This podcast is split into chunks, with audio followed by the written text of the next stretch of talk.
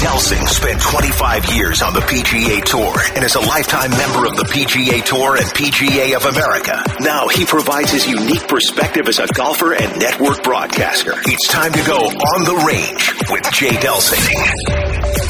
On the Range is brought to you by 20 Minutes to Fitness. Good morning, St. Louis. This is Golf with Jay Delsing. I'm your host, Jay Pearly. Good morning. Morning, Jay. Ready to roll here. How you doing over there? We um, we've got some some fun uh, things to talk about this show. We got an interview with Hank Haney. Fantastic. Yeah, um, man, I, you know when you Google somebody and you pull up their page, it's just impressive. He's in the um, the Texas Golf Hall of Fame and the Teachers Hall of Fame, among other things. Multiple times been Teacher of the Year and things like that. In front and center in uh, teaching golf, golf instructing news for as far back as I can remember. Yeah, absolutely. We've got uh, an episode of Whack and Chase, and we've got. Um, I'm calling this a "Let's Be More Accurate" on our facts Oh boy, sort of show. that is a slippery slope. More. Very slippery slope. It's not- it's not- Hopefully it's written down, and you're just going to read it verbatim. exactly. It's not really that hard to be more because No. we've been pretty much less Yeah, up I- until I this st- point. I still get a little concerned with that commitment, but I see you have them written down, so Yeah. that's okay. You That's read- can and, and reading has always been challenging anyway. So, but um, Meets here to double check and Yeah. edit your reading. Right, that's right. All right. So um,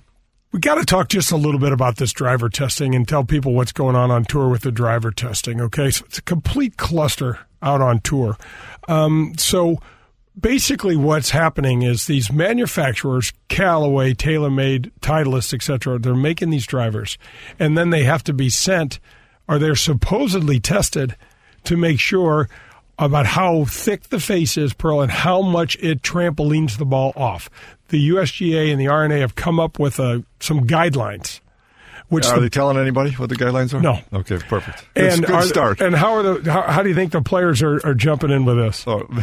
They're They- jumping out of it. Yeah, they don't like change. They No. don't like to be told what to do. They Right. don't like restrictions. They don't want to be told what club to hit. So probably not well. Yeah, so uh, earlier in the year, they had a little thing where they send memos out to the players saying, hey, look, you know, this is just come on by, we'll test your stuff, and we'll let you know how they all did. How many players do you think swung by? Hopefully none. Zero. Hopefully Not, none. not one player swung by. So then they said, all right, so now we've got to start randomly because we want we That's want to like be saying, fair. come on down to the police station and let's just have a chat. There's Yeah. really nothing wrong, but we thought we just should have a chat. Well, the funny thing is, though, John, is that none of the players are responsible for what their drivers are. You know, whether they're conforming or not. They're in terms of how they were built. They didn't tell the manufacturer, "Hey, build me something illegal," but they are responsible to not play- play with something that's that, yeah, that conforms. They just can't know. right, right. So I don't see a problem here. I think No, they're off so to the a great biggest, start. So the biggest thing that what happened is um, last year, uh, two days before the British Open, um, Xander Schauffele's driver was deemed illegal. Two days before the British Open, I knew there was reason the little guy hit it so far. yeah, he was uh, he was ticked. Yeah, yeah. Can you imagine? You know, it's uh, you know, Henrik Stenson went through and you know, well documented with his his three wood he used all those years, and you say, and I guess it finally cracked or something kind of gave way, and you say, oh well, why does the manufacturer just make another one the same? It doesn't work that It way. does not work it's like that way. putter, the Scotty Cameron. Well, just get another one of those Scotty Camerons. There's something about it, and I can't. So, just a perspective or the how the grip feels, but it's two clubs are not the same. No. And when you're completely relying on that one, as Henrik did for all those years, and then the, the factory says, "Here's ten more we made exactly the same," and he he played for weeks. Obviously, it paid off. He won down at Hero, so and he hit a lot of three ones down there and a lot of really good ones. But uh, yeah, it's you're playing with these guys' heads. They don't like it. I think baseball players with their bats to some degree. Now, obviously, a bat's not going to last very long for a whole lot of reasons, but some had a certain feel. No, there's there's no question. I remember when I cracked my uh, Great Big Bertha, I bet I hit 70 drivers, and I, I, I wound up going to a different brand. I couldn't get the same feel. But of the first 30 tested, Pearl, eight of them were illegal. Can we get this to my country club to where uh, we can get uh, people tested? Because again, I, I just see some of these guys hitting it way too far, and I know it's not their swing. Yep. I mean, that's what matters to me. I don't care about these guys. Who yeah, cares? that's right, right. That's right. They're not taking two dollars from couple you on the guys you're, you're you're playing with, they hit it short, but they'd hit it shorter. Just Well, imagine, got- like if if uh, it, the she's uh, hit another 15, 20 yards shorter. I think he should try the trampoline effect on his. Uh, his oh, club. there's no question about that. way There's there's no question about never, that. It's not conforming in any way. I can remember, and I told this story before, but when I played with Jim Thorpe at the Phoenix Open, you were standing right. You might have even been caddying for me. He got up on the 16th hole and hit this. He said to me, I got two shots today. I got a duck hook and a double duck hook. And he hits this double duck hook that misses the green left, and it scoots about 20 yards over the green to this back left hole location. And he hits this little zipper off that. We were playing back in. Oh man, that was in either January or February. So all that grass was all burnt out back. It was dormant, and he hit this little low spinner. The greens were hard as a rock, and hit it back up there a couple of feet. And he walked up to the green, and I said, and I, I said, "Hey Jim, nice shot." And I said, "Let me see the grooves of that wedge." And he said something that we can't air on the ro- on the TV or the radio, but he said. Uh, no, uh, He would have been disappointed if you wouldn't ask to see him. that's right. He was I a good guy. I can promise you that the uh, the the the grooves in his sand wedge could have cut your finger. I mean, they were So they weren't conforming No. either. That was back in the day of. Uh, we've talked about that a little Yeah. bit in the past. Back in the day when they had the whole battle, you'd think they would have learned something from the groove battle. Right. They apparently have not, and now we're going to go through the trampoline effect battle. right. There's only millions and millions of dollars uh, online here in Yeah. Ego, so I can't imagine how this is going to go sideways. No, not at all. So um, let's go on. So here's where we're going into some stats, and this is right I'm up just getting warmed up on that subject. You're going to move me on. I Okay, know. let's no, go. we What's the- could, what's we the- what are we doing? going. What's the no, stats we here? could keep going. So, rookie of the year. Any surprise to you? We had seven first-time winners, but none of those guys were the rookie of the year. Rookie of the year went to Sun Jae M. He was 191 under par in 35 starts in the PGA Tour as a rookie. Wow. He didn't I- win. I wasn't aware. How much money did he make? A lot. Perfect. Now that's the right kind of number we need to throw around. That's in the right. Hooray. Don't go throwing more questions at me. I only win- have the stats that I wrote of the other down. rookies? Maybe. I don't know. You got your stats down there, but I. Oh man, I'm always afraid to ask a question. Quit asking me questions, dude. All right. I'm going to my next stat. You ready? I'm going to have another question for you in a second. Me, can you cut his mic? All right, so we're going drive for dough and putt for show. You know, for years and years I was talking about it didn't matter how how you you drove, you just needed to putt well. Um, we're talking about the strokes gained category. That's part of the new, um, you know, all of these metrics that have come up in the game, and um, the top ten money winners were 31.5 strokes gained off the tee with a 303.7 yard average. In accuracy, they ranked 100, they averaged 105th on tour in accuracy. So that means they're smashing the hell out of it, not straight. Okay? Um, strokes gained putting in the average the average for the top 10 money winners in strokes gained putting was 58th, with only one of the top 10 cracking the, the top 20 in putting. How are, I. I, we got to dig into these numbers sometimes. I don't. It sounds like a whole lot of subjective coming up with any of those. Anyway, you can't hit it in the trees and out of bounds and bombing it and still shoot well. So there must be some kind of a of a miss factor that needs to be involved in that that number as well. I'm not giving up on putting's the most important. Oh, I, I'm totally agreeing with you. But when I saw this these stats, I was like, "What?" Yeah. I, maybe we'll have a uh, bring a statistician in here and uh, dig into the numbers on. Me- mark- hey, uh, hey, mark who is down, somebody? you? Who is somebody you could get from the from the tour? What, where where where'd you get those numbers from? Uh, this is from Golf ask. Week, and I, I, I got him. I wrote it. I saw him on a no. I got him on a, Uh, the Golf, Week. Yeah, But seriously, let's October. let's get the Golf Week uh, guy that does the numbers and let's uh, let's dig into it a little bit. Maybe we can help straighten him out a little bit. All right. Well, so check this out. This is one of your one of your um, one of your favorite players, No, my favorite player. Cameron Champ. Yep. All right. Set a record this year for smashing it off the tee. Okay. Um, he set the record for the most drives of 320 yards or, or more. Wow. And beat Bubba Watson's had the old record. Um, how many drives of 320 yards or more do you think he hit? Are they counting every drive every week, Jay, or is it I guess just I guess they, they must be now because of shot length being able to. They have okay? to So be. it's Yeah. not just the one or two holes Right, like, like it back used to in be. back in your Yep. day. Boy. Anyway, I know it's a pretty- 450. ridiculous. Yeah, three hundred and See, pretty close. I know. Close enough for this show. And and he, he oh, way way good for this show. Even with you know he had mid mid season back injury where he didn't play a few events. Um, he he uh, Bubba Bubba Watson set the record in 06, but um, just crazy. He won the driving distance um, competition. He averaged 317.9 yards off the tee, 4.4 yards longer than Rory McIlroy. Well, I think his uh, the one win, right? Was it just one win this year for him? Yeah. Uh, the one win came with something like a 347 yard drive on the last hole, a par five, and then I think hit an eight iron in or Yeah. something like. They were debating whether he should have seven or eight, and he hit the eight iron pin high, and won that. So he not only had the longest drive, but he also had. We had some great Yeah. Oh yeah. personal stories this year that we've, No we've well question. documented. But his with his father, his grandfather, and unfortunately his grandfather passed away right after the the tournament. Uh, we talked about you know how private or not private it should have been that kind of stuff, but it certainly was emotional, and it, and it's uh, there's a lot of neat parts of his story. Yeah. And then the last little stat tidbit that we're going to give for the show today was on Jordan Spieth. He had his one of his worst years on tour, four top tens, forty fourth place finish in the in the FedEx Cup. Right.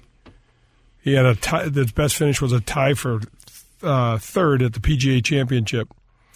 Uh, pitiful stats ranking uh, st- uh, strokes gained off the tee and his approach shots. Struggled with his long game easily his best year on the greens. His best year on the greens? That's hard to believe. He he led the tour in a, uh, in a couple surprising uh, categories. Most rounds with seven or more birdies. More than f- he did that fifteen times, bro. Wow. Seven or more so birdies he can't be that far. I'll tell you, when I saw him down in uh, at the Hero, Can't be that far off. Can't be that far off. I mean, you're, you're doing those kinds of things. At the hero, when you look at the other guys, he virtually always looked off balance.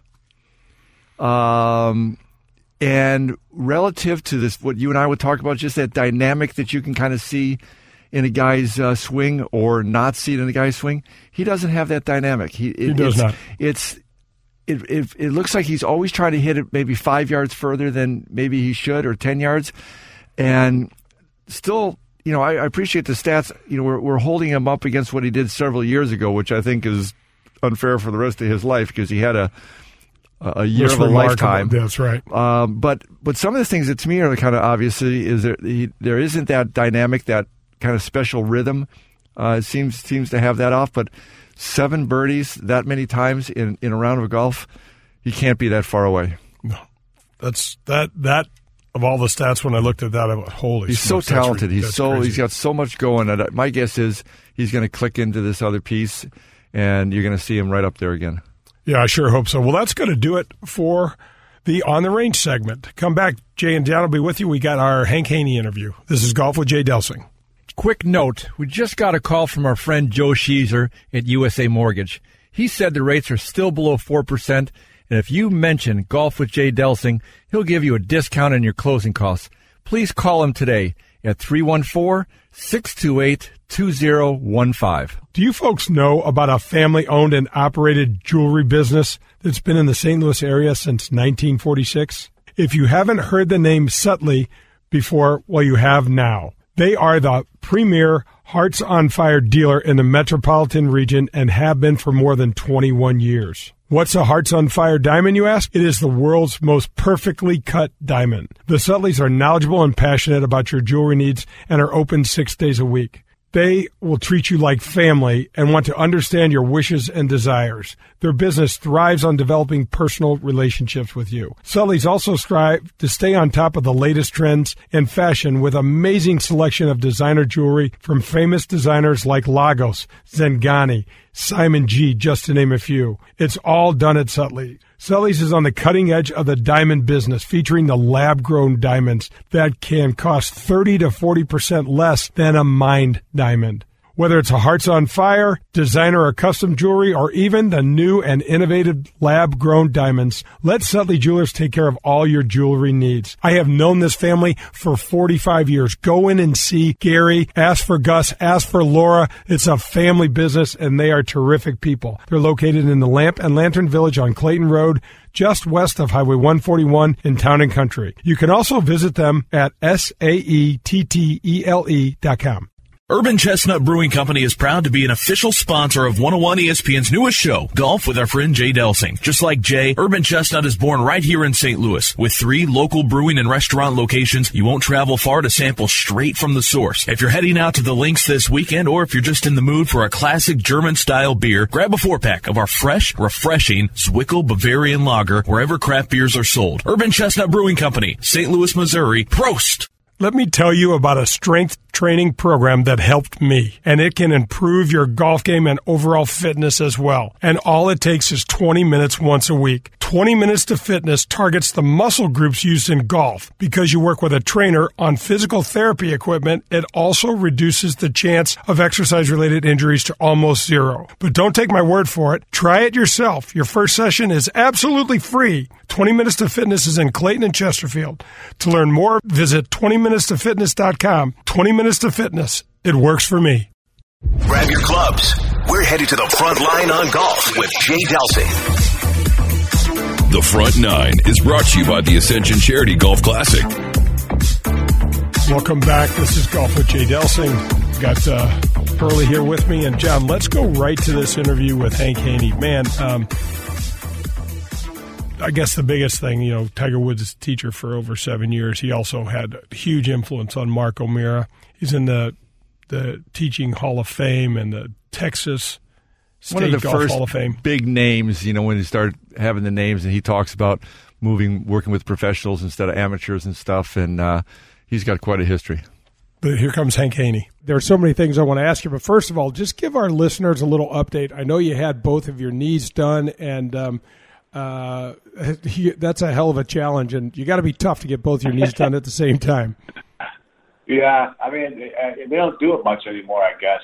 But but I, I was in pretty good shape going in. I I, I swim a lot. I try to swim like a, a mile a day and um, played pickleball and golf. So I mean I was in pretty good shape going in, and um, you know I didn't want to do it twice, so I did them both at the same time. it's a little it's a little rough the first couple of days, but they get you up. It's amazing. I mean the, the day of the surgery uh, had in the morning and that afternoon they get you up on your feet and it's like oh my gosh. I mean it's just like hard to even even believe. But i'm like three weeks out and i'm you know moving around pretty good. I'm not going to lie. I mean it doesn't doesn't feel great. It, it it hurts a little bit but it's not like terrible. And uh, you know a lot of people as you get older i mean i'm 64 years old a lot of people face it. Their knees their hips knees are a little tougher than uh hips they say but uh, I'm looking forward to being on the other side and you know kind of being being pain free. It'll be a, a, a nice uh, nice deal. It was really tough to had a hard time playing golf. Just I had a harder time walking than anything, and uneven lies and that kind of kind of stuff. A lot of you know the, the same things that that a lot of people say that that play the game and you know have arthritis. And, but I, I feel feel pretty good now, and I'm I'm uh, happy I got it done. And I had a great doctor, Dr. Ted Firestone in uh, Scottsdale, and he's like one of the best. So uh, I, I feel very very confident. And he was confident going in, so it, it uh, which makes you feel good. You know, I mean, it's like like I told my wife, I said, man, he is like the cockiest guy I've ever met. But I said I'd, I'd rather have it that way than than like uh, you know that commercial when they they, they ask the the nurse how's that doctor he says oh he's he's okay you don't want okay you want good when you got to get something like this done so I appreciate you asking though I'm doing good That's great. You know these golden years, man. I don't know how they got the golden in front of there. They're they're tough. But when do you get to hit a golf ball next? I well, he told me I was going to be chipping and putting in, in three weeks, uh, which uh, you know I'm pretty much right there now, and uh, you know that that's okay. But you, you know it's a twisting and, and everything else. You got to got to wait on that. But he he thinks I'll be golfing in three months, which he's really aggressive, uh, which I like too because you know he he wants to tell people that you know his patients came back really fast. Uh, so I like a more aggressive approach, and I, I, I feel like you know I'm probably on that schedule. And I saw him yesterday, and he said, "Yeah, you'll be you'll be back in three months, no problem." Uh, that's terrific. Well, hey, give us yeah. a little idea about um, what's going on in your world right now. Man, you've had a hell of a career that we're going to talk about a little bit, but currently, I mean, aside from the surgery, which is pretty much occupying all of your time, um, tell us what's going on in Hank's world.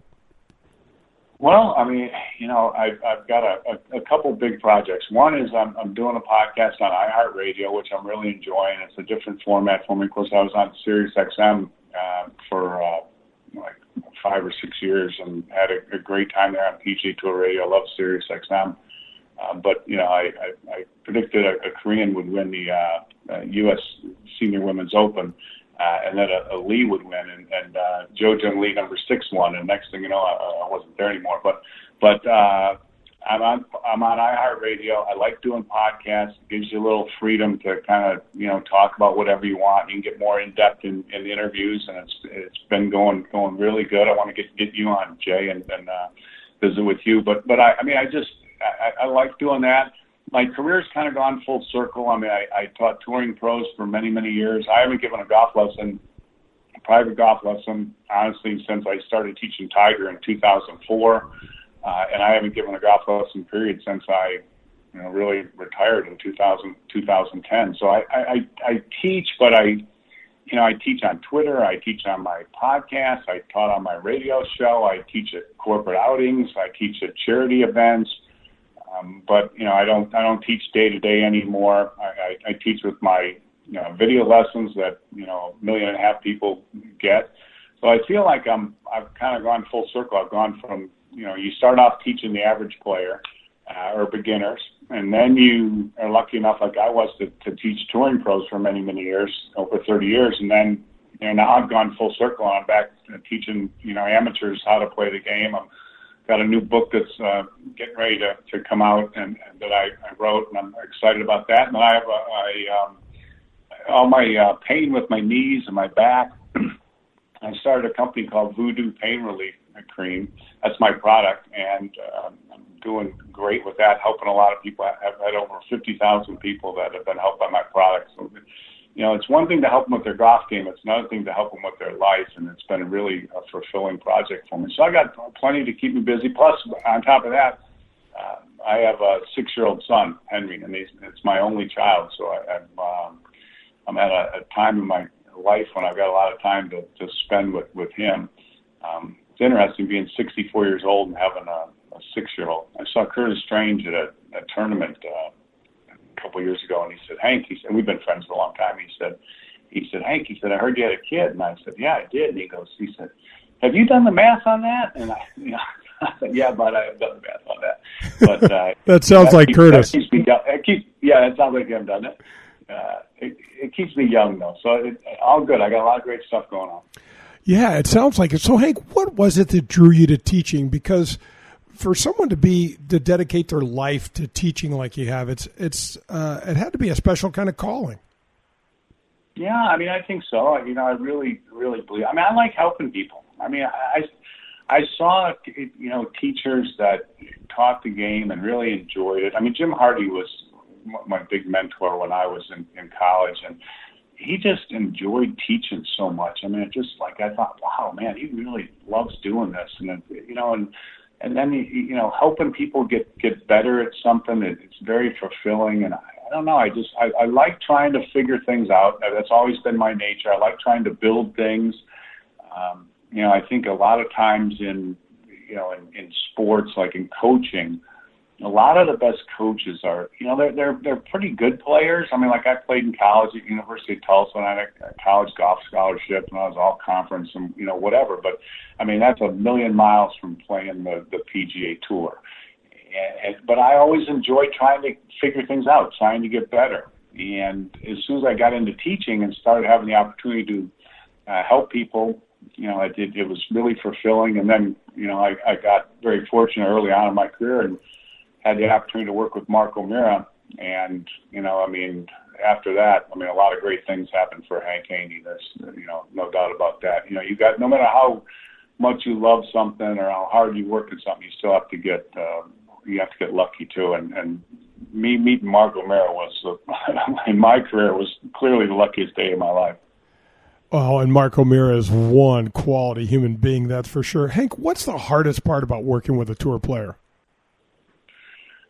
Oh, I mean, the, the, boy, oh boy. I mean, it just all depends. that's a loaded one, buddy. I'm, I'm, yeah, I know, but it just depends on the, on the on the person. I mean, some people, you know, it's it's their uh, you know attitude that's hard to to you know get around to get them to listen. I mean, like when I helped Tiger for six years, I mean, he was a he was a fantastic student. I mean, he was like you know my my best student, my um, you know you know hardest worker. I mean, the the you know most fun to teach. He was the most frustrating to teach. He was the toughest student. He was the hardest one to get to listen. I mean, he was just everything rolled into one.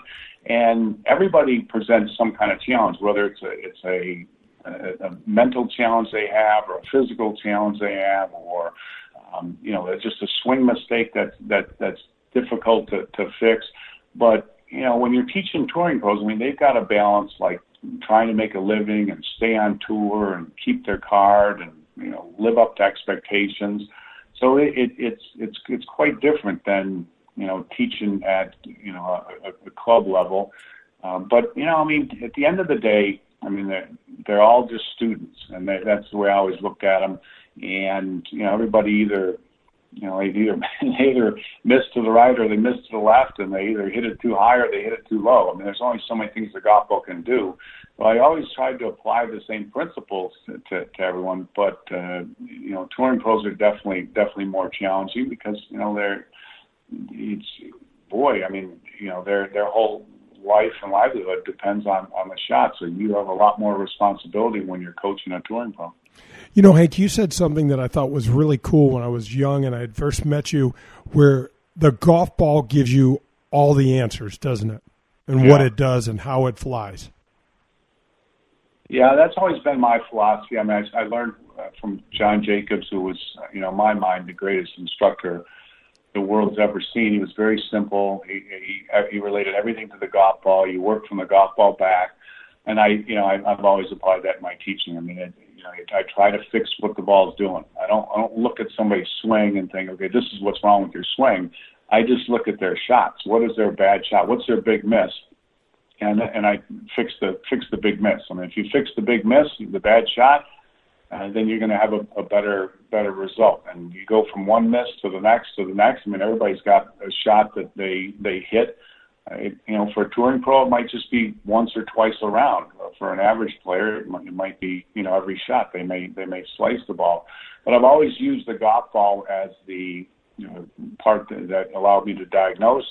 And then after you diagnose, okay, this is what the ball's doing, this is what the club's doing at impact to make the ball do that and then what's I always look and I think, okay, what's the club doing during the swing? You know, it was, it was like in my mind, it was like the person wasn't even there. But what's the club doing during the swing to cause this this ball flight pattern?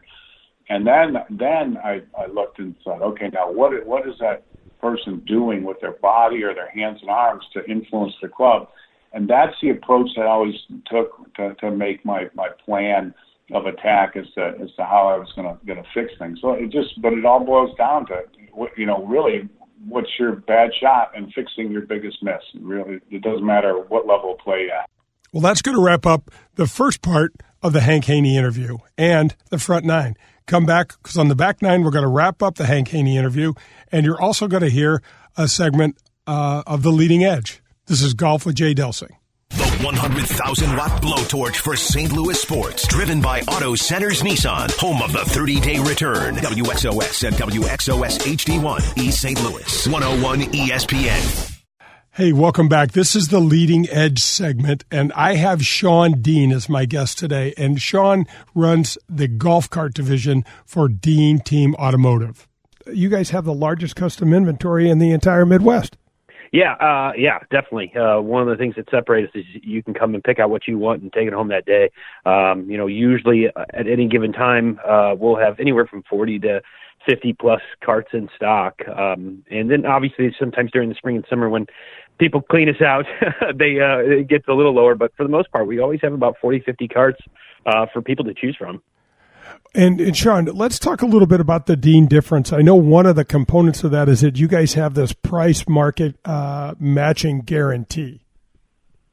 Yeah, so we actually a lot of different things. When I when I set out doing this and and learn more about it, I wanted to get uh, into it heavy, uh, and uh, we do all kinds of things, uh, including the, the price matching guarantee uh, for a cart that's built similar to ours. Uh, and and to be honest with you, that's just because we believe in the way we build them uh, so much that uh, that you you won't find anything that will match our cart uh, truthfully. Uh, on top of that, we, we give a 12 month warranty that's included. You don't pay for it. It's included in the cart. Uh, we have financing specials, uh, as low as 3.99 on, on pre-owned, uh, refurbished carts, which you, you just don't see. Um, we build our carts completely ourselves, which I think is huge because there's a lot of the places that don't. They just, you know, will take it right off a golf course and throw some wheels and tires on it and call it a day. And uh, we we actually take them down to complete frame and rebuild them from frame up. Uh, so it's just a lot of quality goes into it, and that's what allows us to warranty them. Um, and then we even give customers uh, that buy carts from us monthly ma- maintenance reminders. So every 30 days, we're telling them, you know, sending out videos of what they need to be doing and looking at, just so they get the best out of the product we're selling them. And Sean, that's what I'm talking about. That's why you're on the leading edge segment, though, going above and beyond the, the normal call of uh, customer service is what you guys are about. Absolutely, yeah. I mean, that's honestly that's what the golf cart. You know, to me, it's what it is. It's it's a uh, it, it's custom. It's it's high end. It's it's something that's fun, and uh, and and people want to hop in them and go and have a good time. They don't want to be thinking about all that stuff. So we even have in-house service so that way, you know, again, we can service our customers and and uh, make sure that we're where they want to choose to buy from. Well, hope you enjoyed this week's Leading Edge segment. That was Sean Dean. Stay tuned next week for a new guest on the Leading Edge. We're halfway there. It's time for the Back Nine on Golf with Jay Delsing. The Back Nine is brought to you by St. Louis Bank. Welcome back to Golf with Jay Delsing. Jay and John are here, and we are going right back to the uh, conclusion of the interview with Hank Haney. If you had to take a lesson from anybody, who would who would be who would the who would be the instructor you'd go to? oh man, um, it, it, it would depend. Like if if, if I wanted to uh, play the best I possibly could with uh, what I've, I've I've got, um, then you know I would I would go to, to Butch Harmon because Butch Harmon is the greatest coach in you know in the, in the history of the game because I always think you have to look and say um, you are what your record says you are, uh, and that would that would probably be, be be my choice for that. If I was looking to uh, change something and trying to you know get better with with my golf swing, then you know I would I would go to to somebody that taught a, a philosophy that was, you know, similar to the one that that I thought was, you know, best or or uh, you know best for me, and then that way, you know, at least they would be be speaking my my language, you know. So I mean, I just probably go right down, um, you know, off the off the top of the the list, and uh, you know, I mean, the, the list for me is is you know, it's not a, not a very long list, but uh, you know, I mean, obviously I've had a lot of great teachers that I've trained over the years. But if you know, looking outside of, of, of my staff, I mean, I would probably start with Bob Toski because I mean he's just a, a legend, and I always like the way that that uh, that he taught the game. But Bob Toski, Jim Hardy, uh, you know, David Leadbetter, Jim McLean. I mean, to, you know, to me, those are the I- iconic uh, coaches in, in, in golf. Yeah, boy, what a list! And and um, of uh, of all of the awards, Hank, I'm I'm looking at your resume and it's just impressive. There's so many Teacher of the Year awards in here; it's just crazy.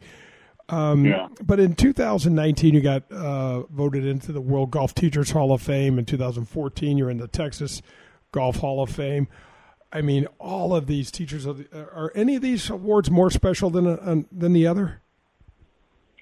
Ah, boy. I mean, you know, it's just a, a kind of culmination of a career. I mean, and, and you know, and honestly, I just, you know, Jay, I've had great students. I mean, that's just, you know, you, you got to do something with them. I'm not saying, you know, that you can just have a student and not do anything with them, but if you don't have a great student, I mean, it, it's it's hard to, you know, get to get to where I've I've been able to to get to.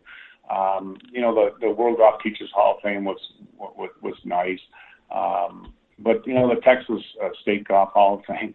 When you, you know when you look at, at the names in there, like you know Jackie Burke and, and Jimmy Demaret and Ben Hogan and Byron Nelson and Lee Trevino and um, boy oh boy, I mean I, I, I kind of look at that one and I think wow, I mean that that's um, that that's that um, well, that one was pretty special. I have to admit. That's some that's some tall cotton to be hanging around with some of those folks. Crenshaw, yeah. Kite. There's some modern day players yeah, in there as well. Yeah, Kent Crenshaw. I mean, I'm not forgetting. So I mean, there's like there's been so many great great uh, players in, in Texas. So that was a, like a, a huge huge honor. Yeah, that's really neat. Hank, what do you think of the state of the game right now? The Tiger Woods effect, and you're right in the middle of the Tiger Woods effect, has is is just kind of spiraled into this massive power golf. Yeah, I mean it's different. I mean the game is different. I, I you know I don't know if it's better or it's worse. It's just different. I mean, you know I don't see how it's going to change. Um, you know they can talk about rolling the ball back or whatever they they want to do, but I mean it's still the longest hitter is going to going to still have an advantage. It was that way when Jack dominated. It's the same way when Tiger dominated. I always say, golf, you know, your potential in golf is determined by how far you can hit the golf ball you hit it 150 yards, you can play a nice game of golf, but you're not going to be a, a single digit handicap. You know, you hit it hit it 250, you can be a low handicap, but you're not playing the PGA Tour. You hit it 275, you can play the PGA Tour, but you're sure not going to dominate the PGA Tour. And so, you know, distance is so important, and it you know it's gotten more so. There's no doubt about that. You know, I don't know. I you know I, I love the game. I mean, how it was, how it is you know, I look at it more than just from a professional level. I mean, when people like criticize you know, this the game, oh, it's boring, they just bomb it and they hit it out, and I'm like, okay, well, that's like the one tenth of one percent of the golfer. You're talking about touring pros. I mean, what about the average player who plays the game? And there aren't any of those players that think the game is too easy or that want to, you know, hit the golf ball shorter. The, the, one of the inhibiting factors of, of golf, and of course, you know, you're trying to grow the game, I'm trying to grow the game I mean, there's there's certain things that are inherent with, with with growing the game that are that are tough. You know, and to me, the top of the list. Mean, people put you know the fact that it takes a lot of time or that it's really expensive, but uh, the, to me, the the big thing is it's just a really hard game. It's it's it's hard for people. It's hard for people to just get decent. So I'm kind of for whatever makes it a little bit easier for people to play the game because I want to see the game grow and flourish. And I don't I don't think like such a big emphasis should be put on like touring pros. Like, you know, people are like all worried, well, we can't play this course anymore, or we can't play that course. And well, you know, build some more tees, or just go play another course. I mean, there's a lot of golf courses to play. You don't have to play this one or that one. I, I don't, I don't think it's it's necessarily uh, bad. I mean, it's just different, and you know, it's it's it's still a great game, and I don't think that's ever going to change. Yeah, I just got a couple more things. I really appreciate the time, Hank. Any oh, sort, my pleasure. Any sort of mulligan in golf and life. Um, if you had to do one thing over, anything come to mind? Oh boy, um, you know, teaching wise, uh, there was you know I look back like on my my time coaching Tiger, and the PGA at, at Baltusrol and I stood on the driving range and I thought, you know, you, there's always this moment when you're watching the player like warm up, and you, you know, I can I can see everything, Jay. So I'm like, I I know that, you know, okay, there's a, the swing's looking a little like this, and you know, like I, I might be thinking, okay, the right ball's coming into play or the left ball's coming into play, and as soon as I see that, I start thinking about, you know, what hole might be the problem you know, oh boy, you know that last swing means there could be an issue on number 12 and number 16 or something like that. And and I was standing on that tee. This is the only time this has really, you know, happened to me. I look back my whole coaching career, coaching players, and you know, I thought, do I say something? Do I not say something? Do I say something? Do I not say something? And I elected to not say something. And you know, rarely was that the case, but I just it was just a judgment call. You know, I, you know, I thought, you know, if I say something, I might make it worse, or bring in another mistake, and I, you know, maybe I, I'm just gonna, I'm just gonna let it go and see what happens. Anyway, Phil Mickelson won that tournament. Tiger played played good. uh, but not good enough. And I look back on that, and I and that was my regret when I coached. Think uh, that day uh, I I should have said something. I saw a little something that wasn't right, and uh, I, I, you know, I, I didn't didn't say anything. That's the one thing that comes to mind, you know, coaching wise. As far as my career, I mean, I, you know, everything's been great. I, I, I don't, you know, I don't look back. I mean, to be honest with you, I just I just look forward. I I, I um I, I'm not a, a guy that like you know has a lot of regrets to be honest with you because I just you know I, it's like the great thing about yesterday is that it's never going to happen again. You know, and, and I just I just move on to tomorrow. I love this statement, Hank, too, that the past doesn't equal the future. I mean, just because I did that, some of the things that happened to me golf wise, you know, I, I you shake your head but go, I probably could never do that again, you know. So, like like you said, I, I kind of share that. Uh, last question: um, of all of the awesome things that you've witnessed, is there any? Is there the coolest? I mean, the Texas uh, Hall, the state of Texas Hall of Fame would be something yeah. special. Is there anything that sticks out in your mind as your coolest golf experience? And I mean, you have so many. Oh, you know, oh, yeah, Mark O'Meara um, winning the Masters, uh, you know, 1998. I mean, easily number one because that's just the, you know, I mean, Mark, when I first started coaching Mark, he was 124th on the 20 list on the PGA Tour, and and then, you know, two years later, he finished second on the money list, and everybody thought, hey, Katie must know something. And then next thing you know, I was, you know, had a great teaching business. But, you know, at that point, like in 1998, you know, it's like Mark might not ever win a major. And and then, you know, he wins the, the, the Masters. You know, I think he was 41 or something. And he went, you know, he backs it up with the with the Open Championship. But um, that was you know that that was that was it you know for for me as as far as like a, a moment but i mean i and i guess i would probably say the fact when mark got elected to the world golf hall of fame too because i you know i felt like you know that was somebody that like you know it's one thing if you coach in tiger woods i mean Co- tiger woods was great before i ever helped him um I mean, I helped him improve his win percentage. I helped him improve his top 10 percentage, and his statistical improvement was was notable when I helped him. But it's different than coaching Mark O'Meara from the beginning and then having him get elected to the World Golf Hall of Fame. So when you're a coach, um, you, know, I mean, it's nice. Don't, don't get me wrong. I mean, being the Texas Golf Hall of Fame is incredible. Being the World Golf Teachers Hall of Fame is incredible. But none of it compares to seeing uh, Mark O'Meara make the World Golf Hall of Fame. Yeah, that uh, you know what? There were certain guys that you competed with, and some guys you liked more than others. Mark O'Meara is one of my favorites. He was always kind, always felt like he was such a genuine, authentic dude, and it was always fun to see him do well. Yeah, and he always, he always, he, he always, I, I, I'd always tell him, "Man, you're a great player." He said, "Hank, I'm not a great player," and he said, "I'm a good player. I'm a, you know." I said, "No, you're a great player. I mean, you know, he won all these tournaments and that, and then." When he got elected to the World Golf Hall of Fame, I texted him. I said, "Well, but they don't have any good players in the Hall of Fame. they only got great ones in there." And he probably still said he was a good player, knowing Mark. Yeah, yeah, yeah. I said, "Jack's Jack's a great player. Tiger's a great player. I'm a good player." So that was pretty pretty neat. Um, Hank was about as engaging as I've ever heard him in that interview? I thought it was great. I, I, thought the whole interview was great. I think there's just so much history there. He's seen so much of the change of golf, and kind of front and center of it, uh, and just done so much from from a player to an instructor to the to the big golf ranches to instructing the top player and players in the world. And I thought he was pretty humble about a lot of that piece of it too. I, I liked a lot of things he said. Yeah, going through a double knee replacement, yeah. and uh, got to be tough to do that. And he's also got a six year old which is tougher, double double knee replacement or six year old? the six year old. By a long shot. At sixty four years old, I think so. Um, well, that's going to wrap up the back nine segment.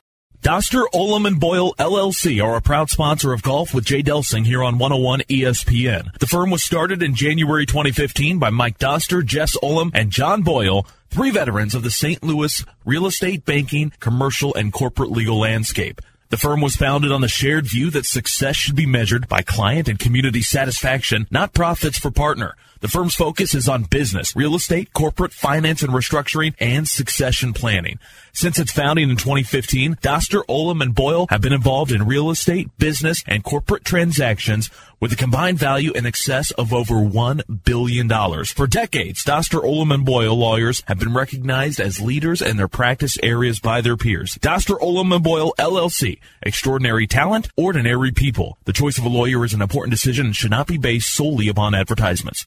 Are the words community, trust, and civic pride important to you? How important to you are those words when choosing who you'd like to do business with? If you're like me, then they're very important. Enter St. Louis Bank. These keywords are part of the cornerstone on which St. Louis Bank was founded.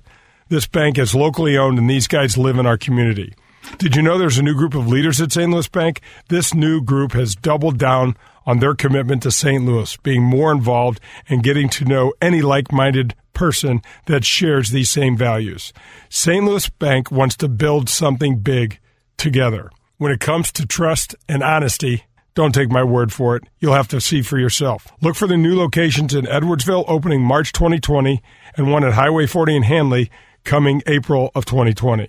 You can call them at 314 851 6200, reach them at stlouisbank.com, or stop by their current location on South Outer 40 in Town and Country.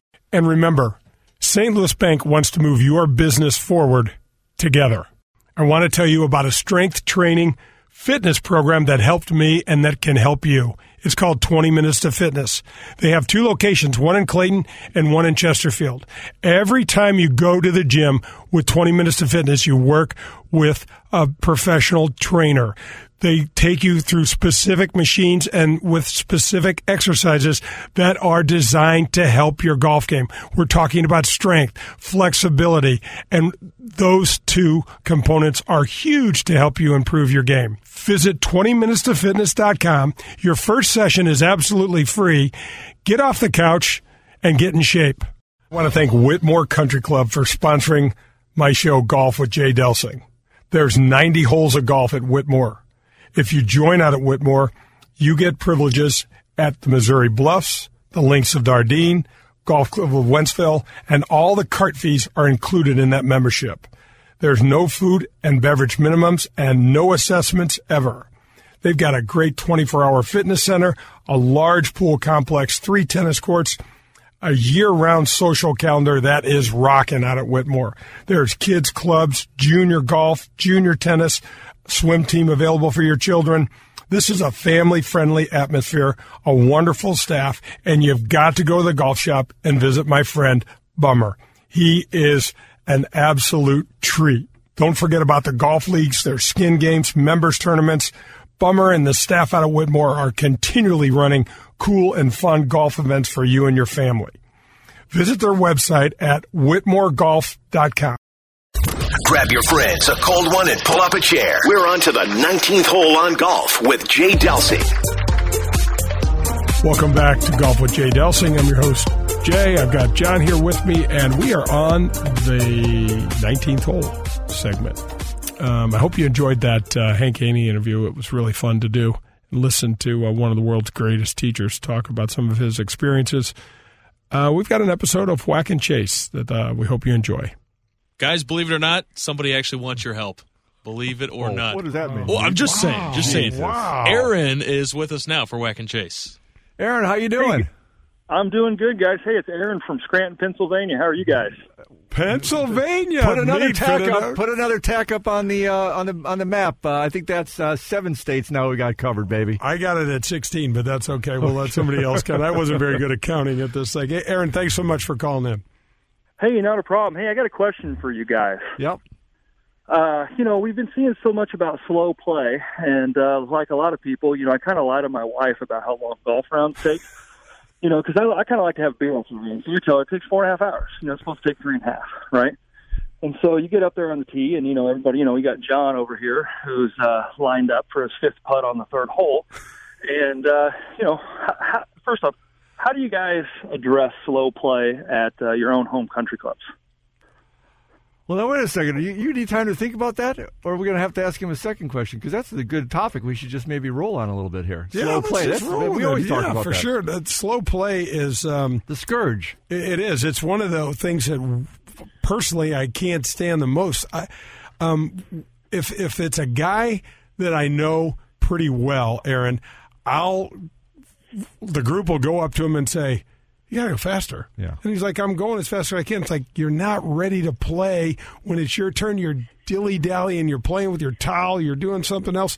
You know. Uh, someone's over there lining up their putt. You need to be lining up your putt too, so that you don't have to be so taken aback by the time Yeah, it's your because you're cutting you're cutting into Aaron's uh, beer time. That's the bottom line here, right? well, that's what we're trying That- to solve, right? How to get and- Aaron and more beer time.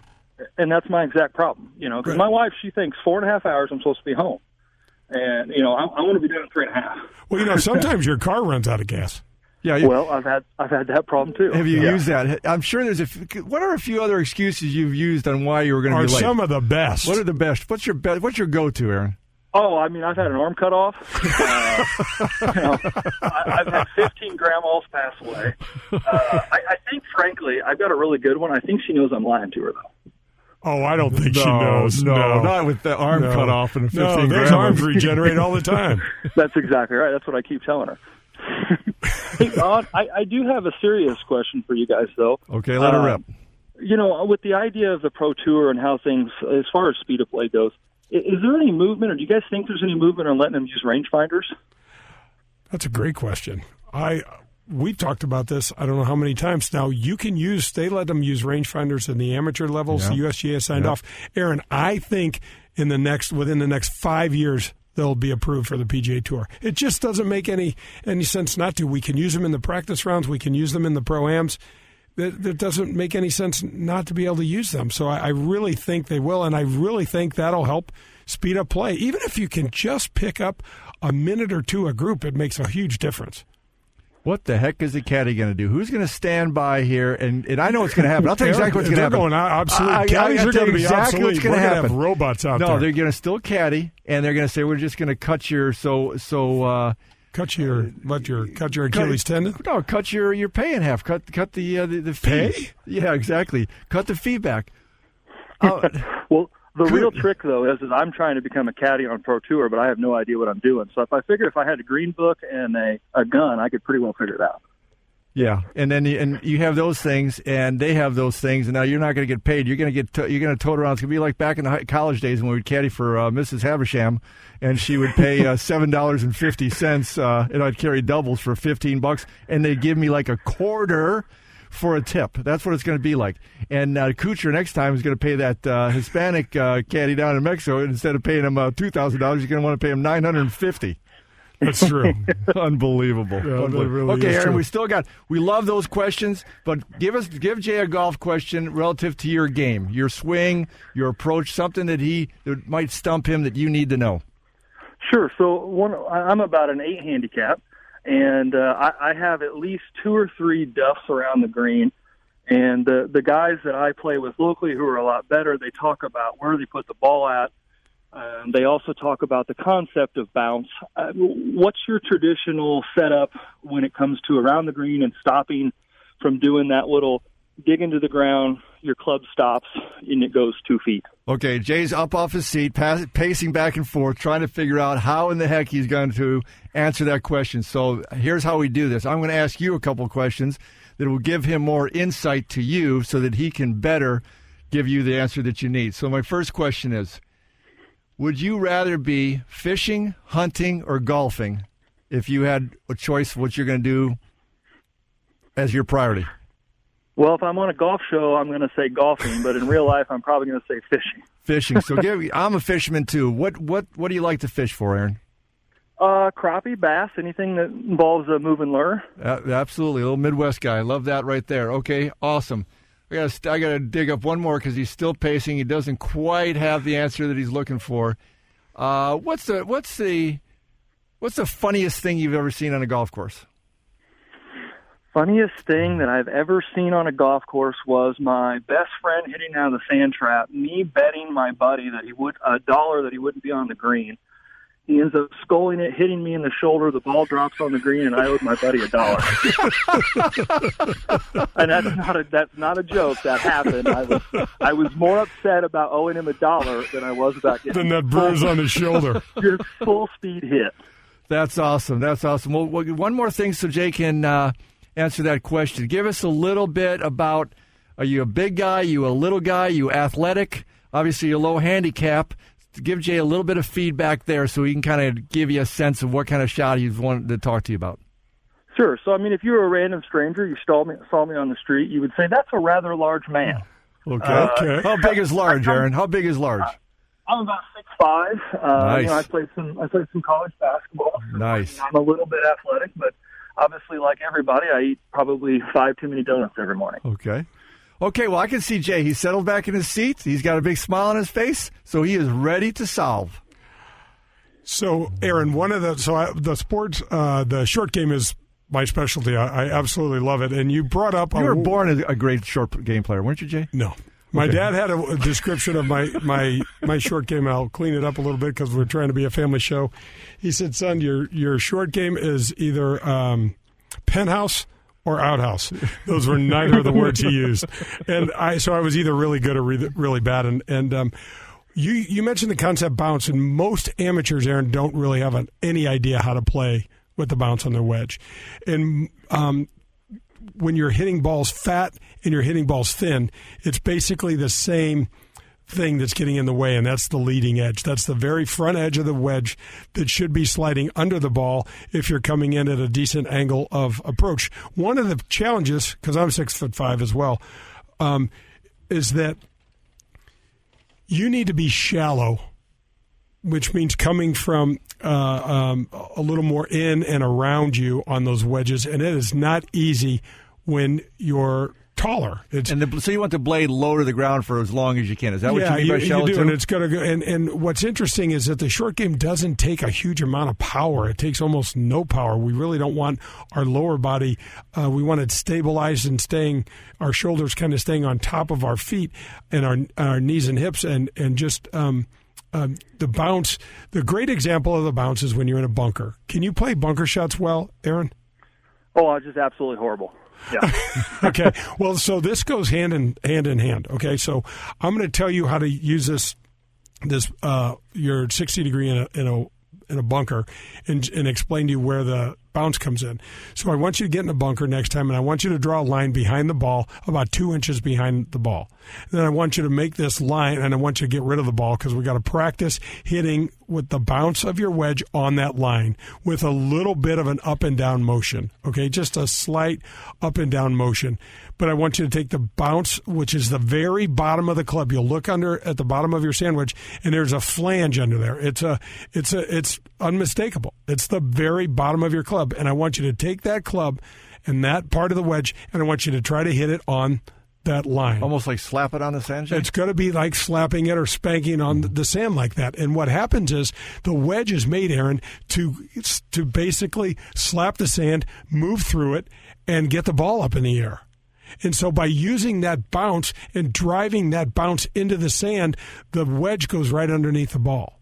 And that's what you have to do when you're in um, grass around the greens. You have to let the bounce hit behind the ball coming from a little shallower angle attack than in a in a bunker, and but having it move right through there. What happens, Aaron, is you get anxious, and then you start helping the thing up, and you try to lift it with your hands. You'll lift it with your upper body. You'll you'll get in the way of it and just mess this thing up. And so what we do with the bounce is we just keep our body there. We use the bounce, and we let the club move right on through like the ball's not even there, and the club does all the work. So get comfortable in the bunker and then start moving outside. Maybe hit three or four bunker shots, Yep. one or two outside, three Yep. or four bunker shots, and keep doing that. First things first. Grab that club and lighten up on your grip because I know you're going to be white knuckling that thing because anxiety does that to us. So you're going to be squeezing the hell out of it. So if you're currently squeezing it as hard as you can, I want you to go half that hard And then once you feel like what half of that art is, go half of that hard. So it's going to change. If you're squeezing it at a 10, it's going to put you down as like a three or four. And that's going to help you get some feel, Aaron, because you got to be soft and supple and let your hands do the work around the greens. And one other key part, though, to this super key part your best buddy in the group, get him right on the other side of the pin so when you skull the crap out of it, it hits him in the shoulder, drops on the green, and you got a shot at making par. Absolutely. Don't ask him about insurance or anything. Is that something you think you can do, Aaron? I, I, I, that is wonderful advice. I appreciate that, guys. Well, this is how we end these segments. First of all, thanks so much for calling in. And if this helps you, tell everybody where you got it. Right here. I will do that. Jay Delsing Golf at uh, Whack and Chase. But Aaron, you keep sculling and fatting that thing. Tell them we never met. well, I appreciate your guys' time and advice. Thanks for your time. Appreciate it. Thanks, buddy. Thanks, guys. Bye bye. Well, that's going to wrap up the Whack and Chase episode and this show. Um, John and I uh, appreciate you listening. Me, thank you so much for um, uh, keeping us together, working the board for us. Uh, we will talk to you next week. Hit them straight, St. Louis. This is Golf with Jay Delsing. That was Golf with Jay Delsing, brought to you by Whitmoor Country Club. Tune in next Sunday for more from Jay, John, and the other pros and experts from the golf world. In the meantime, you can find all of Jay's shows at 101ESPN.com as well as at jdelsinggolf.com.